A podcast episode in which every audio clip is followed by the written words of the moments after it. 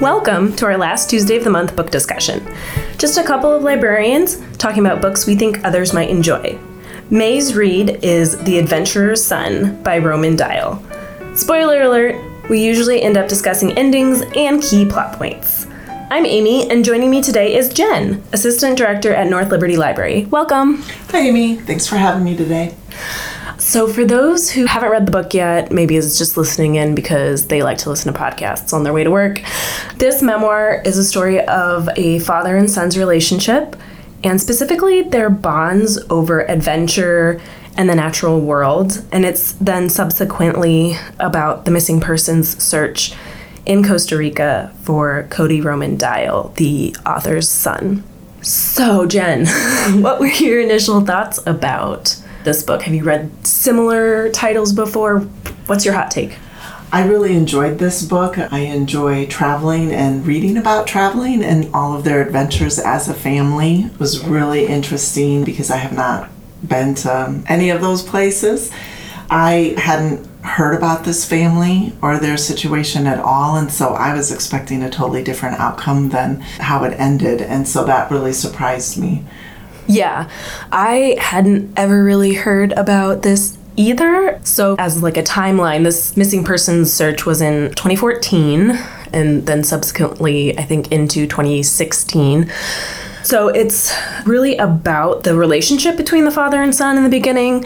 We get introduced to the family as a whole, starting with the father. There's a brief kind of chapter about his childhood growing up kind of how he got into being wilderness and adventuring, and then how he met his wife and kind of how they raised their family together in a way that mm-hmm. really focused around the natural world and enjoying the outdoors together.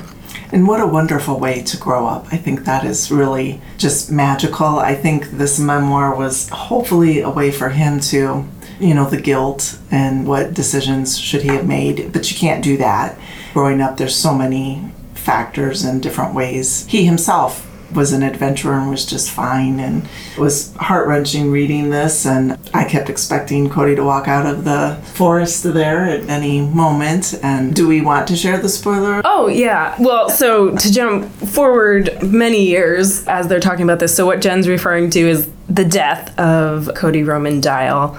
And again, it took them two years to kind of uncover what they now believe happened. They're still probably not 100% sure exactly what happened, but they've kind of pieced everything together.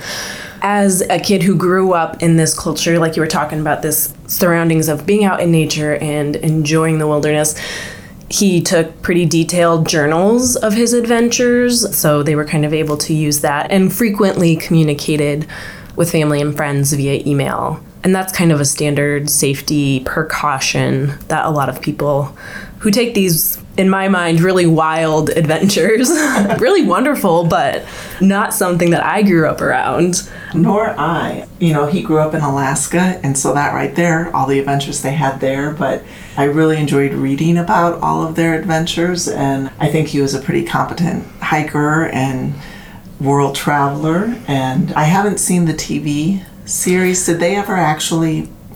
I don't think they actually ever aired okay. it. Um, so during the story, you find out that in this search for his son, Roman Dial decides to kind of in his effort to draw more attention to it and get people to listen, he kind of draws in a crew from National Geographic and they kind of create a story. And I think that some people on the crew definitely believed that that's what was happening. I don't think it was necessarily their attempt to falsify that, but you also hear from the father's perspective that it was really hard situation for him because he didn't want to believe this story that was kind of being brought up by National Geographic. But you can still see the trailers that aired for the TV series or for the documentary that they were trying to put together. I didn't know that, so I'm gonna after this go and, and watch those. And I feel like now, I mean, at that time, reality TV hadn't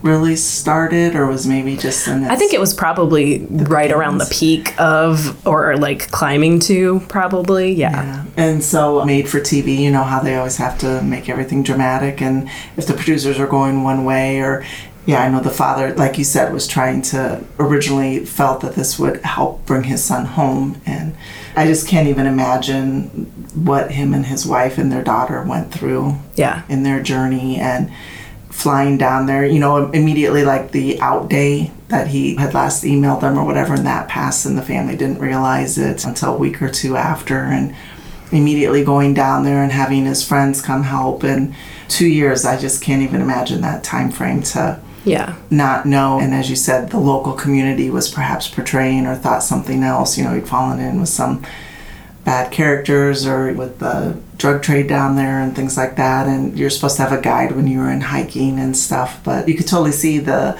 son's spirit and how he was able to hike without, you know. Mm-hmm. There was a lot of really interesting pieces with that search. So he was interconnected with a lot of people who had similar skills as him, right? He was part of this community of adventurers. So the father definitely had more ability than most, mm-hmm. probably, and more connection and pull mm-hmm. to facilitate this kind of mass search. I don't think that the average mom or dad would have anywhere near the amount of support or ability to pull something like that off. No, not at all. But the average family then would have also had a guide with them or, you know, not been able to go as long, what, seven day hike. And just trying to picture the locale in the national forest he was in and how thick that landscape and the tree canopy and everything. And the dad was describing where they did eventually find his remains. They had not too far, multiple times, gone back and forth looking for him. And I'm glad they found their answer, not mm-hmm. what, of course, they were hoping for, but hopefully to give them some peace. And I really feel for him because I feel he was blaming himself and how they chose to bring their family up. Yeah, like you said before, so many circumstances and decisions that were made that led up to all of this. It wasn't just the fact that he grew up in an adventuring family in Alaska. Like, mm-hmm. there are other things that happened. And, you know, his choice to go off and do this by himself in a way that the national park tells you not to. And we understand, we get the story of him behind it. So we see that, yes, he has all these skills. The wilderness and the adventure piece in this memoir is really highlighted as a great thing about him and his mm-hmm. family. And I get that that is something that they really love and enjoy as a family. And I would never want them to regret that. At the same time, it was hard to read without just saying what if all the time. So I get mm-hmm. that urge, even as somebody looking in from the outside. And I can't imagine, like you said, the family's thoughts on that as well, being so close to it. Right, and I think with any tragedy, there's always what ifs, you know, and so that's, like you said, from the outside, easier to say you can't do that and all the thoughts they had. But think of his life in that short, I mean, he was mid 20s, you know, how many adventures he had is many people's lifetime over of adventures, and he probably, you know, as unfortunate as his death was, was, I want to say better weight. Or more fitting, maybe, or appropriate. I mean, that he passed away doing what he loves to do and loved to do, and I think that's special. Yeah, and there are times in this book that it felt like the father was going through all these emotions as he was also writing the book, right? Like it came mm-hmm. through very much like this is still a way that this father is processing and grieving. And it felt very much like he was trying to just kind of right the perceived wrong, particularly with the National Geographic kind of mm-hmm. story and the story that was out about his son. Like, it mm-hmm. felt very much like he was trying to preserve his son's memory in a positive way. And honor him. Yes. And his journey, Yes. because all of us are. What rules do you bend? Yeah. You know, and Yeah. reading that and not knowing the family personally, but I don't feel that he took like unnecessary risks per se. You know, I mean, I felt he had that background and experience and the ultimate what they feel was a tree falling on him while he was making camp and I thought it was a nice tribute to him to honor the life that he lived and hopefully help the family through their grieving stages. And I definitely am going to be checking out the trailers and reading some more about them. Yeah. Aside from just the mass adventures that they talk about here, there are a lot of descriptions because the father is a professor and Cody Roman Dial himself was also very academically interested in nature and ecology and those kinds of areas of study, like there was some really great descriptions of the places that they went and they really immersed you into those adventures, I thought, and those were amazing. Mm-hmm. What was the they wrote papers and he was an author on some of the papers and was it worms were they counting? Was that in the ice? I can't remember that. Ice worming was something that they did. I don't remember exactly yeah, which paper, because I know that there was also, it's been a while, but mm-hmm. there was also a paper that I think he was mentioned on that had to do with the trees and the canopy in one of the rainforests, because he was talking about one of their trips that he took with their whole family that went on, but he was specifically doing some research on tree canopy and borrowing different climbing methods and the races that they were in, you know, and like so when the dad, you know, was just starting out and how he met his wife and, you know, the adventures that they had. It's almost like how could you bring your family up any other way? Yeah. You know, that was like in their DNA, that's what they did. So and you could see that he just did a wonderful job of yeah, like you said making that kind of connection there because he even talks about like in his childhood some of the things that he did in Alaska when he was visiting family there, kind of up in less populated areas of Alaska. Like they would go out and hunt moose and bring home caribou and things. And you're like, wow, I can't even imagine doing that as a 12 year old. And I don't remember his very first trip he took was Cody, like six years old or something. And They did this huge trek. And of course, as a parent, you're always second guessing yourself. And, you know, we all make mistakes. And, you know, but he was like, should I have taken him on that or not? And I just think it was a life. He honored him very well, and as you said, tried to write the mystique that was out there or the optional stories that I think the government was maybe trying to portray to.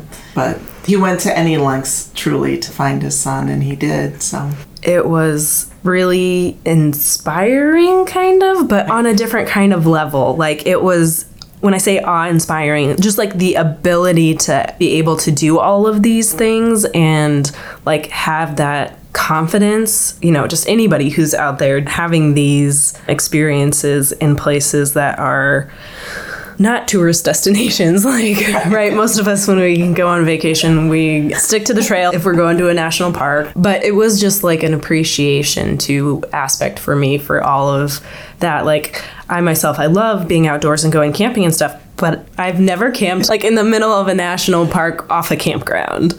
So it's definitely a different level of experiencing the world. And I think it inspired me just, you know, like with climate change going on and just all of the weather we're having and you know, you could bring up how many different issues, the deforestation, and you know, we just had our derecho, and just we need to preserve the wild land and areas before we aren't able to. And so it was, like you said, inspiring to see people enjoying that, and maybe will urge me on our next adventure as well to.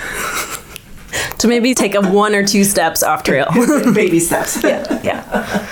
Yeah, this definitely prompted me to look up a bunch of other similar type of books.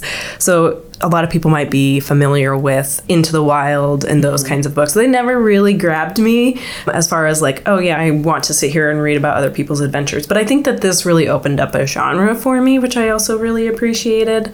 So I'm looking forward to delving into some more of that aspect too. And we just actually this past weekend listened to President Barack Obama narrated the Great National Parks and I was thinking of this, you know, throughout it, but just I enjoy so much watching that and soaking it in. And so, yeah, I'll have to maybe start planning my next adventure. Yeah, I know what you're talking about because I also saw that on a loop and watched a little bit of it. And I was like, oh my gosh. So if you're looking for other media other than just books, I highly recommend that series too. Yeah, mm-hmm. that was really great.